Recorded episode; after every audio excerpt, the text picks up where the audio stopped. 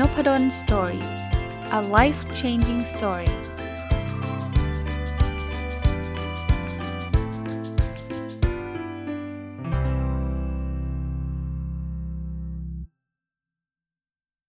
สวัสดีครับ ยินดีต้อนรับเข้าสู่นพดล Story Podcast นะครับ วันนี้ถ้าฟังตรงวันน่าจะเป็นวันจันทร์นะก็ตามสัญญานะครับ เมื่อสัปดาห์ที่แล้วอ่านหนังสือเล่มนี้จบ แล้วคิดว่าน่าจะเป็นประโยชน์กับหลาย ๆ คนเลยนะครับ ชื่อหนังสือชื่อว่า Stop Living on Autopilot นะคนเขียนคือคุณแอนโตนิโอ เนเวสนะครับ ต้องพูดถึงคนเขียนสักนิดหนึ่งนะครับ คนเขียนเนี่ยเขาตอนนี้เขาเป็นเหมือนกับนักพูดนะครับ นักสร้างแรงบันดาลใจนะครับ แล้วก็เป็นนักข่าวอะไรประมาณนี้นะ แต่ว่าเขาเนี่ยน่าจะได้รับการรู้จักจากจากการที่เขาเคยไปอออกทีวีนะครับ จัดรายการ เป็นรายการเด็กที่ที่ดังในในอเมริการายการหนึ่งนะครับผมได้หนังสือเล่มนี้มาจากการไปเดินคินกคุนิยะนานแล้วนะครับ ตอนนั้นก็เป็นหนังสือเพิ่งออกใหม่นะครับ นานแล้วนี่คือประมาณสัก 2 เดือนอะไรเงี้ยนะ แต่ก็ก็เลือกว่าเป็นหนังสือใหม่นะครับ ชื่อหนังสือ Stop Living on Autopilot นะคือเห็นปกแล้วอย่างแรกคือปกสวยนะ แล้วก็อ่านพลิกๆดูเออมันมีอะไรที่น่าสนใจนะครับ คำว่า stop living on autopilot ก็แปลว่า เลิกที่จะใช้ชีวิตอะแบบแบบอัตโนมัติได้แล้วนะครับ บางทีเราเราเริ่มต้นใช้ชีวิตว่าเออเราเราทำอะไรเราก็ทำกันต่อต่อไปนะครับ แล้วเราก็อาจจะไม่ประสบความสำเร็จนะเออไม่แน่ใจคิดว่า 1 ตอนเนี่ยไม่จบแน่ๆนะครับ แต่ 2 ตอนไม่แน่ใจจะจบหรือเปล่า เพราะว่าอยากจะค่อยๆรีวิวเลยหนังสือเล่มนี้มีหลายพอยที่ผมคิดว่าน่าสนใจนะครับหนังสือเปิดขึ้นมาด้วยคำถาม คำถามนี้แหละครับเป็นคำถามที่ผมคิดว่าหลายคนเจอนะครับ How did I end up successful and yet I am still miserable ก็แปลว่า เฮ้ยทำไมเราเราดูเหมือนกับว่าเราจะประสบความสำเร็จนะ แต่เราไม่ไม่ไม่พึงพอใจในชีวิตอะผมว่านี้น่าสนใจนะ เพราะว่าหลายคนที่เราเห็นเนี่ยเขาก็ดูเหมือนกับ โอ้มีเงินก็เยอะเนาะตำแหน่งก็สูงนะครับเอ่อ มีสามีภรรยาก็ดูน่าน่าจะอบอุ่นนะแต่กลับกลายเป็นว่าเขารู้สึกแย่นะครับส่วนหนึ่งผมคิดว่าที่เราเห็นเขาในโซเชียลมีเดียเนี่ยมันอาจจะไม่ทั้งหมดของเขานะเอาเป็นว่าหนังสือเล่มนี้ก็จะมาตอบโจทย์ว่ามันเกิดอะไรขึ้นนะครับ ที่คนที่คนอื่นเห็นว่าประสบความสำเร็จเนี่ยกับเป็นคนที่จริง ๆ แล้ว miserable ก็คือเป็นคนที่ไม่ไม่มีความพึงพอใจในชีวิตนะครับอะมาดูต่อนะฮะ หนังสือยังพูดบอกว่า in real life there there are no movie montage where everything is magically fixed in 60 seconds change happens in real time อะอันนี้แปลว่าในชีวิตจริงเนี่ยนะ มันไม่ได้มีแบบเหมือนในหนังหรอก ที่แบบทุกอย่างเนี่ยสามารถแก้ได้ภายในเวลาไม่เกิน 60 วินาทีนะจริงๆ การเปลี่ยนแปลงมันค่อยๆ เปลี่ยนนะ มันเปลี่ยนอยู่ทุกวันนะครับ มันไม่มีแบบว่า โอ้โห คลิกเดียวปุ๊บจบเลยทุกอย่างแบบ โซลได้หมดนะ ในหนังมันจะชอบมีแบบฉากดราม่าแบบนั้นเนะประเภทว่าโอ้ชีวิตเศร้าแล้ววันหนึ่งก็แบบว่าไปเดินเจออะไรสักอย่างแล้วเปลี่ยนชีวิตไปเลยอะไรเงี้ยแล้วชีวิตคนเราก็มักจะชอบหวังแบบนั้นว่ามันจะเกิดนะ ผมบอกได้เลยว่าเกิดยากนะครับ ไม่ใช่ว่าเกิดไม่ได้หรอกเกิดยากนะการเปลี่ยนแปลงมันเกิดขึ้นทุกวันนี่แหละนะครับ อีกอันนะครับ no one owes you anything you owe yourself everything ไม่มีใครมาติดหนี้อะไรเราหรอก หรือไม่มีใครที่จะมาบอกว่า เอ้ยทำไมเธอไม่ทำอันนั้นให้ฉันทำอันนี้ให้ฉันไม่มีหรอกครับ มีแต่ตัวเรานี่แหละที่เราต้องทำอะไรด้วยตัวของเราเองนะครับ ก็เป็นการเตือนนะบางทีไปคนไป expect หรือไปคาดหวังว่าคนอื่นจะต้องทำอันนู้นอันนี้ เหมือนค้างหนี้ติดหนี้เราอะ่ะทำไมเขาไม่ช่วยเราอะไรเงี้ยไม่มีนะครับ อีกอันที่หนังสือเขียนไว้นะที่ผมชอบนะครับเขาบอกว่า no matter where you stand today your story isn't over yet a new chapter begins right now ไม่ว่าตอนนี้เราจะเป็นยังไงนะสำเร็จล้มเหลว แย่นู่นนี่นั่น คือสุดท้ายเนี่ยมันยังไม่จบอะนะครับ เพราะฉะนั้นเนี่ยชัปเตอร์ใหม่ของชีวิตก็คือบทใหม่ ๆ ของของชีวิตเราเนี่ย ก็เริ่มขึ้นในขณะนี้แหละ นะครับ มันก็ทุกทุกขณะแหละ ที่ท่านฟังพอดแคสต์เนี่ย ก็เป็นบทใหม่ของชีวิตที่ท่านกำลังจะเริ่มต้นไปเรื่อยๆนะครับ ก็ก็เป็นกำลังใจให้สำหรับคนที่ตอนนี้กำลังทุกข์กำลังรู้สึกแย่นะครับ ก็ยังไม่จบนะมันก็ก็จะมีบทใหม่ขึ้นมาขึ้นมานะครับ ทุกโมเมนต์นะอีกอันนะครับ no one can or will care more about your life than you do so it's time to start act acting like it คือไม่มีใครมาสนใจชีวิตเราเท่ากับตัวเราหรอก นะเพราะฉะนั้นเนี่ยทำทำทำตัวเองให้เหมือนกับคุณเข้าใจสิ่งเนี้ยนะครับ แปลว่าอย่าไปคาดหวังคาดหมายนะครับ ถ้าเราไม่สนใจตัวเองก็ไม่มีใครสนใจเราแล้วล่ะนะ เราสนใจตัวเองมากที่สุด เพราะนั้นเนี่ยเราก็ต้องทำในสิ่งที่มันดีกับตัวตัวเราเองนะครับ ถัดไปก็บอกว่า the best thing to happen to you hasn't happened yet อันนี้ผมชอบนะครับ เคยพูดอยู่สักสองสาครั้งแล้วนะครับในในพอดแคสต์ก่อนหน้านี้นะครับ เขาบอกว่าสิ่งที่ดีที่สุดในชีวิตเนี่ยยังไม่เกิดขึ้นนะยังไม่เกิดขึ้นนะเพราะฉะนั้นเนี่ยหวังได้เลยว่ามันจะเกิดในอนาคต ไม่ว่าว่าโหคุณเคยเป็น CEO คุณเคยมีเงินเยอะแยะมากมาย ตอนนี้ไม่ได้เป็นแล้วตอนนี้เงินไม่ไม่เหลือแล้วเนี่ยอย่าไปคิดว่าไอ้สิ่งที่ดีที่สุดเกิดขึ้นไปแล้วนะที่เหลือมีแต่ตกต่ำแล้วไม่ใช่นะครับหนังสือเล่มนี้ให้กำลังใจได้ดีนะว่าเฮ้ยจริง ๆ สิ่งที่มีที่ที่ เหลืออยู่ในชีวิตเราอะสิ่งที่ดีที่สุดยังยังรอคุณอยู่นะครับยังรอคุณอยู่เพราะนั้นเนี่ยพยายามพัฒนาปรับปรุงตัวเองนะครับ ให้ให้ไปสู่สิ่งนั้นให้ได้เร็วที่สุดก็แล้วกันนะครับอะอันนี้ก็ชอบนะเขาบอกว่า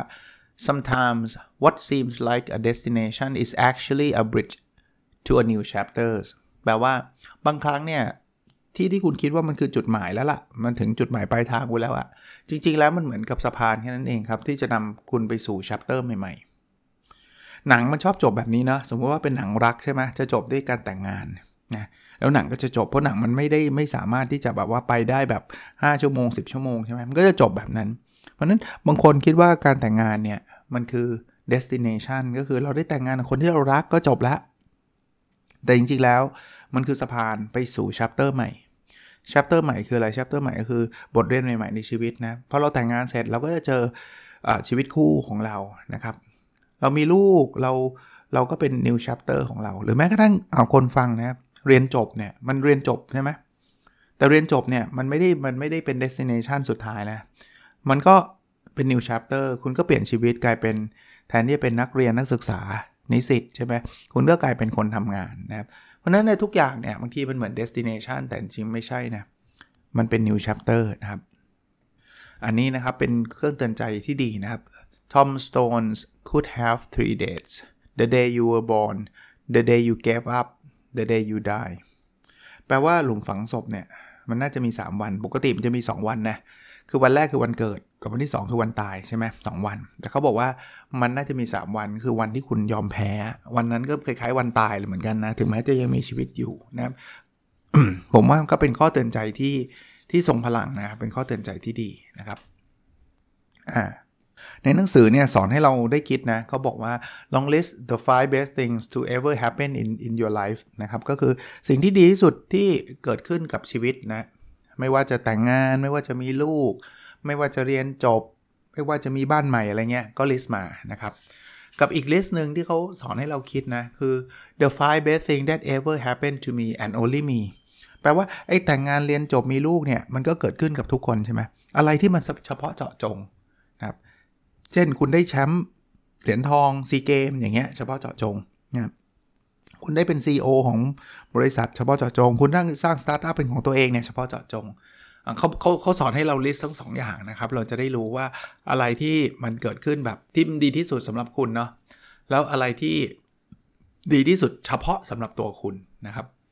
นั้นอันนี้เป็นลืมผมลืมพูดนะ อันนี้มันเป็นบทสรุปในบทที่1นะครับบทที่1เนี่ยชื่อว่า มันอยู่ใน part ที่ 1 นะ part ที่ 1 คือ the first day of the rest of your life นะ part ที่ 1 ก็คือวันแรกของชีวิตที่เหลืออยู่นะครับ บทที่ 1 ชื่อ the best thing นะครับนั้นจบบทนี้อ่านจบบทนี้เขามีข้อแนะนำนะเขาบอกว่าเมื่อกี้ที่ผมให้ให้สร้าง list เนี่ยเขาบอกว่าให้ไปดู list ที่ 2 list ที่มันเป็นความสำเร็จ 5 อย่างนะครับ เป็นสิ่งที่ดีที่สุด 5 อย่างที่เกิดขึ้นในตัวเรานะครับ แล้วเสร็จแล้วเนี่ย ให้ดูซิว่าเอ๊ะสิ่งเหล่านี้มันเกิดขึ้นได้เพราะอะไรนะครับ คุณไปตัดสินใจยังไง เช่น คุณได้เป็น CEO เนี่ยนะคุณคุณทำยังไงนะครับ อีกอันนึงเนี่ยเขาบอกว่าเวลาเราเราเขียนไอ้ list พวกเนี้ยให้สังเกตอารมณ์ของเรา ว่าเวลาเราเรานึกถึงไอ้ความสำเร็จเราเนี่ยเรารู้สึกยังไงนะเป็นยังไงนะครับ คราวนี้ ที่ที่ให้เขียนมาให้ให้เรารับรู้ถึงความรู้สึกว่าเออเราดีใจนะตอนที่เราได้เป็น CEO ตอนที่เราได้มีทำสตาร์ทอัพสำเร็จหรืออะไรก็แล้วแต่นะครับ หรือเรียนจบในใน Uดัง ๆ อะไรเงี้ยนะครับ ก็ให้เราคิดถึงชีวิตเราว่าตอนเนี้ยเรากำลังเดินไปทางไหน เดินไปในทางที่ที่เราอยากจะเป็นที่เราเคยสำเร็จหรือเปล่า คือแล้วมันมันมันเป็นการตัวเตือนตัวเองอะผมยกตัวอย่างนะที่เป็นรูปธรรมเช่น สมมุติว่าเราเคยสำเร็จในในเคสที่ว่าเราเคยจะเรียกว่าอะไรดีอะเคยได้ทำธุรกิจประสบความสำเร็จ ก็ต้องถามตัวเองว่าตอนนี้เรากำลังทำในสิ่งที่จะนำไปสู่ความสำเร็จของธุรกิจ หรือทำตรงข้ามนะเราจะได้หยุดทำนะครับ อันนี้คือบทแรกนะครับเอามาบทที่ 2 your last 30 days ก็คือ 30 วันสุดท้าย คือเขาบอกแบบนี้ครับ ส่วนใหญ่เนี่ยคนจะชอบถามว่าอีก 5 ปีจะเป็นยังไง คุณกำลังจะทำอะไรอะไรประมาณนี้นะครับ คือคือก็ก็เป็นสิ่งที่ดีนะ อันนี้เป็นคำแนะนำที่หนังสือโดยทั่ว ๆ ไปเนี่ยชอบแนะนำให้ทำแต่ว่าส่วนใหญ่แล้วไม่ค่อยมีคนแนะนำว่า แล้วที่ผ่านมาคำว่าที่ผ่านมาคือแบบไม่ใช่ 10 ปี 20 ปีอะ30วันที่ผ่านมาเนี่ยมันเป็นยังไงนะอันนี้ผมว่าเป็นอะไรที่แปลกใหม่สำหรับหนังสือเล่มนี้นะ อีกอันนึงที่ที่ในบทนี้เขียนไว้เนี่ยผมชอบนะเขาบอกว่า just because you are good at something doesn't mean you are supposed to be doing it แปลว่า เอ้ย ถึงแม้ว่าเป็นสิ่งบางสิ่งเป็นสิ่งที่คุณทำได้ดี แต่ก็ไม่ได้แปลว่าคุณควรจะต้องทำสิ่งนั้นนะครับ ก็ก็น่าสนใจนะ ก็น่าสนใจเพราะว่าหลายคนชอบคิดว่า เออ เราทำอันนี้ได้ดี เราก็ต้องทำสิ่งนี้เท่านั้นนะครับ จริงๆไม่จำเป็นนะครับ นอกจาก the last 30 day แล้วเขาจะถามอีกว่าแล้วอีก30 วันถัดมาเนี่ย เราจะทำยังไงนะบทนี้เนี่ยเขาเลยมี exercise นะครับ มีมีสิ่งที่เตือนใจเราแบบนี้นะ อันแรกก็คือ เขาให้เราลองคิดถึง 30 วันที่ผ่านมานะครับ ถ้าลองคิดตามเลยก็ได้นะครับ ถ้าเป็นเรื่องงานเนี่ย ลองคิดว่าถ้าสมมุติว่าบริษัทเนี่ยจะต้องตัดสินใจใหม่ ว่าจะจ้างคุณไหม คิดว่าบริษัทเขาจะจ้างไหมนะย้อนย้อนเอา performance แค่ 30 วันที่ผ่านมานี่แหละนะครับอะ ถ้าไม่จ้างเพราะอะไรถ้าจ้างเพราะอะไรนะครับซื่อสัตย์ต่อตัวเองนะครับ ถ้าถ้าเขามีโอกาสได้จ้างคุณใหม่เขาจะจ้างใหม่นะครับ อีกอันนึงเอาเป็นเรื่องอความสัมพันธ์การแต่งงานนะครับเขาก็ถามคำถามเดิม ว่าคุณดูพฤติกรรมคุณเมื่อ 30 วันที่ผ่านมาเนี่ยนะครับถ้าสมมุติว่าคู่ชีวิตคุณเนี่ยสามารถเลือกใหม่ได้ว่าจะแต่งงานกับคุณเขาจะแต่งไหมนะรหรือเป็นแฟนก็ได้นะครับ ถ้าใครเป็นยังไม่แต่งเขาเป็นแฟนเนี่ยเอาพฤติกรรม 30 วันที่ผ่านมาเนี่ย ถามว่าถ้าเกิดเขาได้ตัดสินใจใหม่ว่าจะเป็นแฟนเราหรือไม่เป็นเนี่ยเขาจะเป็นไหมเพราะอะไรนะครับ เอาถ้าใครมีลูกนะเทสแบบนี้ครับเอ่อ based on 30 วันที่ผ่านมานะครับ มองแค่พฤติกรรมของเราสมมุติผมไม่สมมุติอะผมเป็นพ่อเนี่ยผมก็จะดูตัวเองว่าความเป็นพ่อของผมเนี่ยสาวันที่ผ่านมาเนี่ยถ้าสมมุตินะลูกเลือกได้ว่าจะมีพ่อ แบบแบบเราหรือไม่หรือไม่เอาเนี่ยเขาเขาจะตอบว่ายังไง อันนี้จะเป็นคำถามที่ลึกมากนะลองลองดูดีเพราะว่าปกติลูกเขาไม่ไม่ไม่มีสิทธิ์เลือกพ่ออยู่แล้วใช่ไหมไม่มีสิทธิ์เลือกคุณแม่อยู่แล้วเนี่ย แต่ว่าถ้าเกิดเขาเลือกได้อะเขาจะอยากได้คนนี้มาเป็นคุณพ่อคุณแม่หรือเปล่านะครับหรืออันอื่นๆก็ได้นะ ไม่จำเป็นที่จะต้องเป็นพ่อเป็นภรรยาสามีหรือว่าเป็นงานนะครับ อันอื่นๆเนี่ยตอบคาถามว่าถ้ามันจะต้อง มีย้อนเวลาเอาเอาเอาสาวันพฤติกรรมของเรา 30 วันในเรื่องนั้นๆเนี่ยถ้าคนที่เขาเกี่ยวข้องเนี่ยเขายังยังอยากให้คุณทำเรื่องนั้นอยู่ไหมนะครับ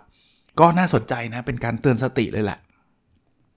ทันมาบทที่ 3 ครับ ชื่อว่า what's your story ก็คืออะไรคือเรื่องราวของคุณนะครับมาดูกันครับ มันมีคำกล่าวบอกว่า the world isn't full of victims it's full of volunteers คือโลกไม่ได้เต็มไปแต่เต็มไปด้วยเหยื่อหรอก แต่ว่ามันเต็มไปด้วยอาสาสมัคร volunteer ก็คือมีคนพร้อมที่จะช่วยคุณน่ะนะครับ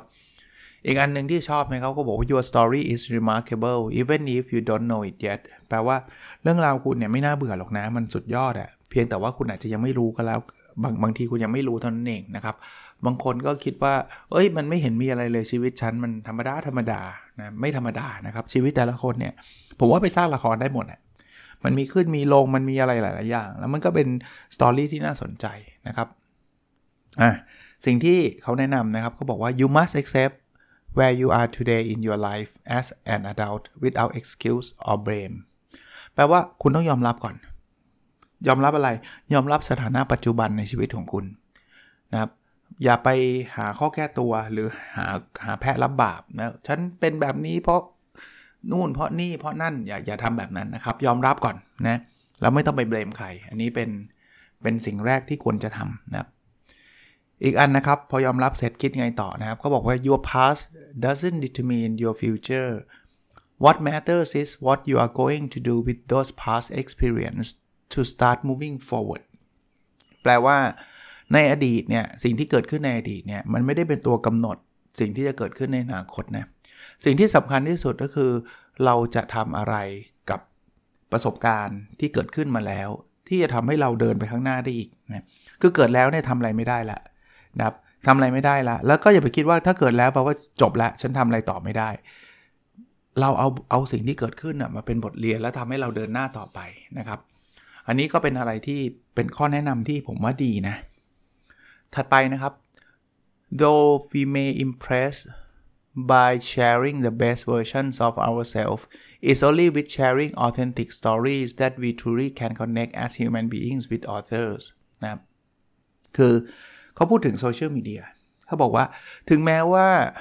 เราอาจจะทำให้คนอื่นประทับใจได้จากการแชร์ best version of ourselves ก็คือแชร์เรื่องดีๆของเราอะนะเราได้รับรางวัล เราประสบความสำเร็จเรารวยเราอะไรเงี้ยแชร์เรื่องนี้ก็อาจจะทำให้คนอื่นประทับใจได้ แต่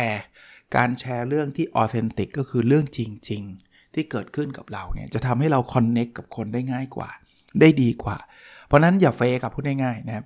นั้นคุณแชร์ได้เลยฮะเรื่องที่เราล้มเหลวก็แชร์ได้ครับ เรื่องที่เราไม่สำเร็จก็แชร์ได้ แล้วการแชร์แบบนี้มันสามารถจะคอนเนคกับคนได้ได้ดีกว่าการที่เราจะเฟก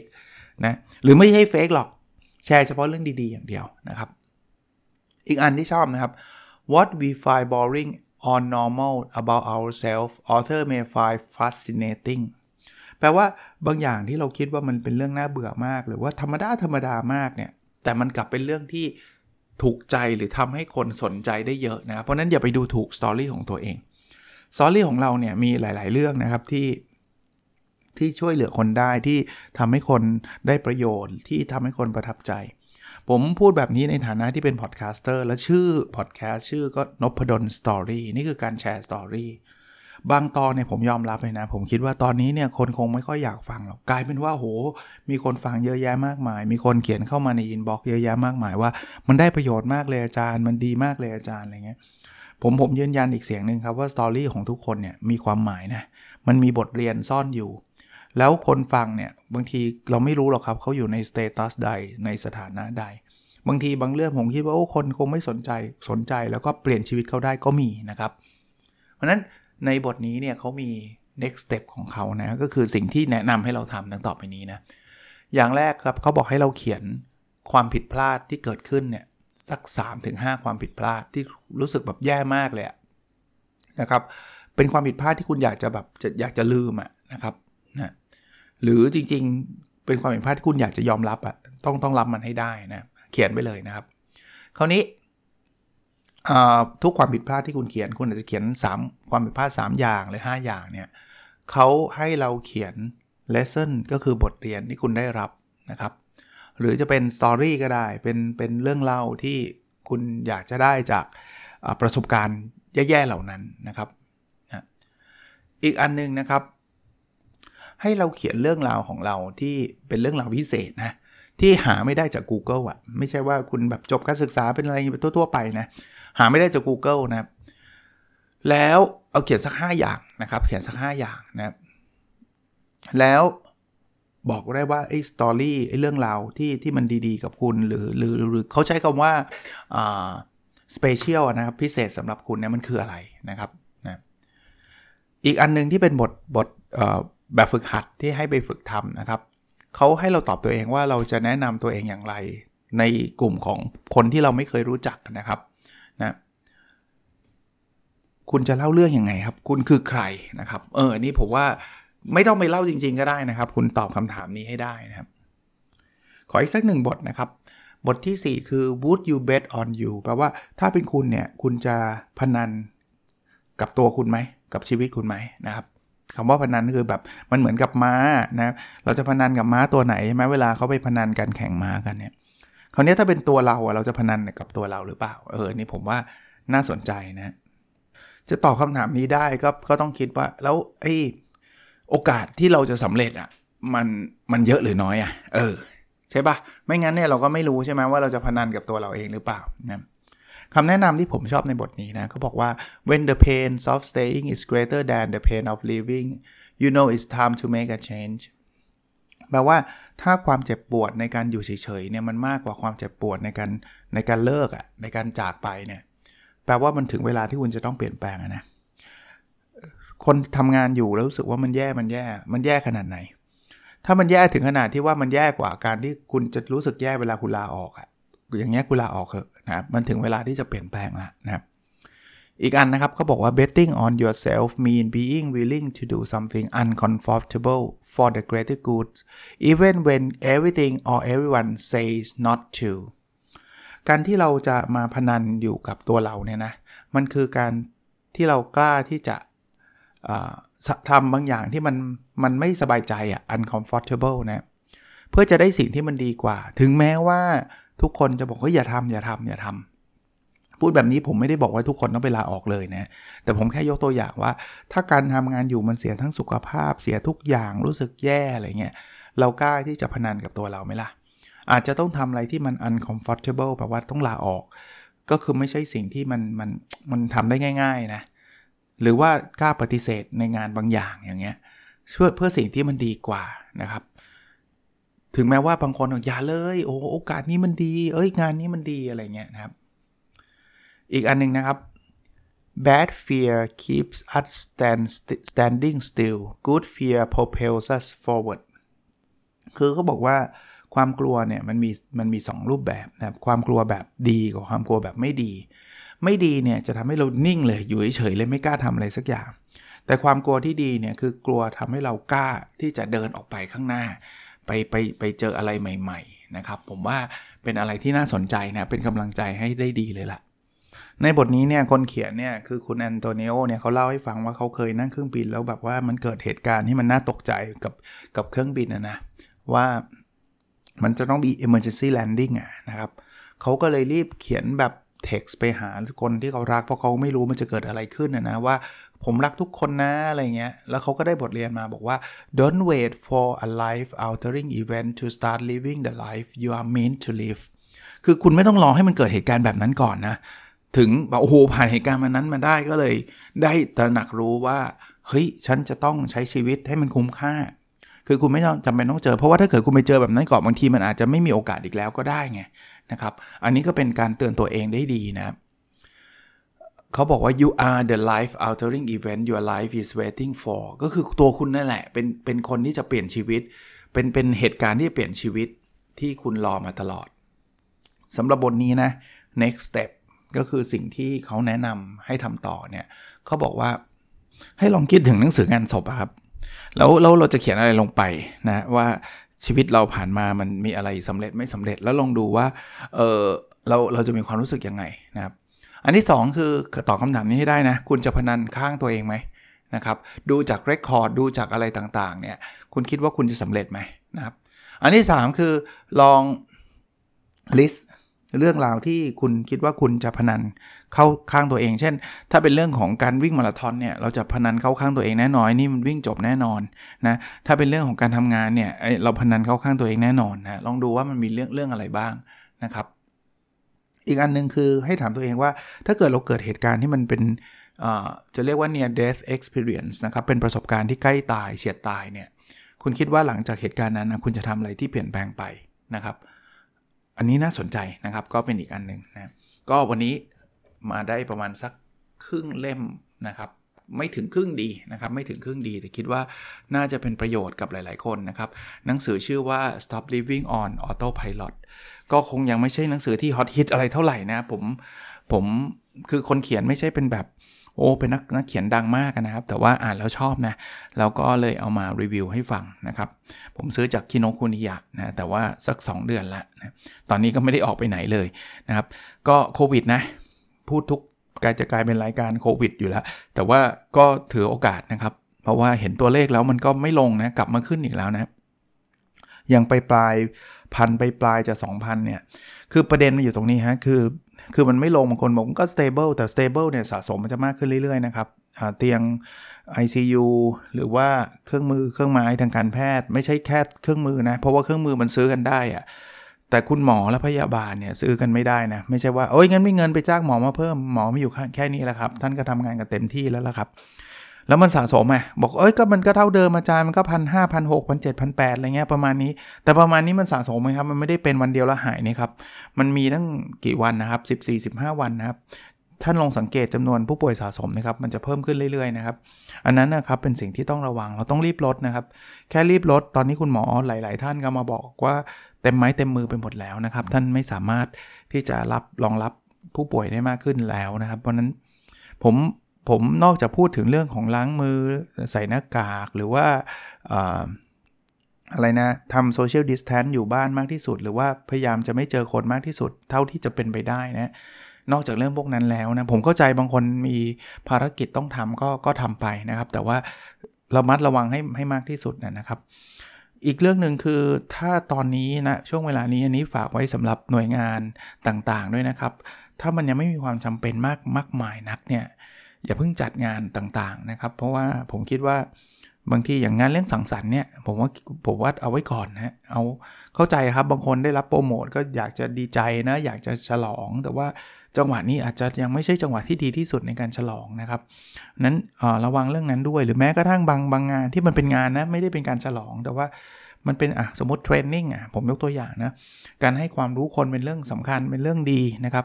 แต่อย่าพึ่งไปเจอหน้ากันไหมครับนะ หลาย ๆ เรื่องนะครับ ผมว่าการจัดสอบอะไรบางอย่างในมหาวิทยาลัยก็ก็เป็นออนไลน์หมดแล้วนะครับ แต่ว่าในในหน่วยงานในองค์กรต่างๆ ผมคิดว่ายังไม่พร้อมที่เราจะมาจัดสอบคนเยอะๆ หรือแม้กระทั่งคนน้อยๆเนี่ยผมก็ยังไม่ค่อยสบายใจเลยครับ ที่อยากให้มันเกิดขึ้นนะครับ คือบางอย่างมันเลื่อนได้เนี่ยลองลองเลื่อนไปนะครับ ลองหาหนทางให้มันมากที่สุดนะครับ โอเคนะครับ ผมก็หวังว่า สถานการณ์โควิด -19 จะผ่านไปได้อย่างดีนะครับ ไม่อยากให้เกิดการสูญเสียนะแล้วก็เป็นกำลังใจให้ทุกคนนะครับ ให้ให้ผ่านพ้นวิกฤตอันนี้ไปได้ แล้วเราพบกันในสดถัดไปนะครับ สวัสดีครับ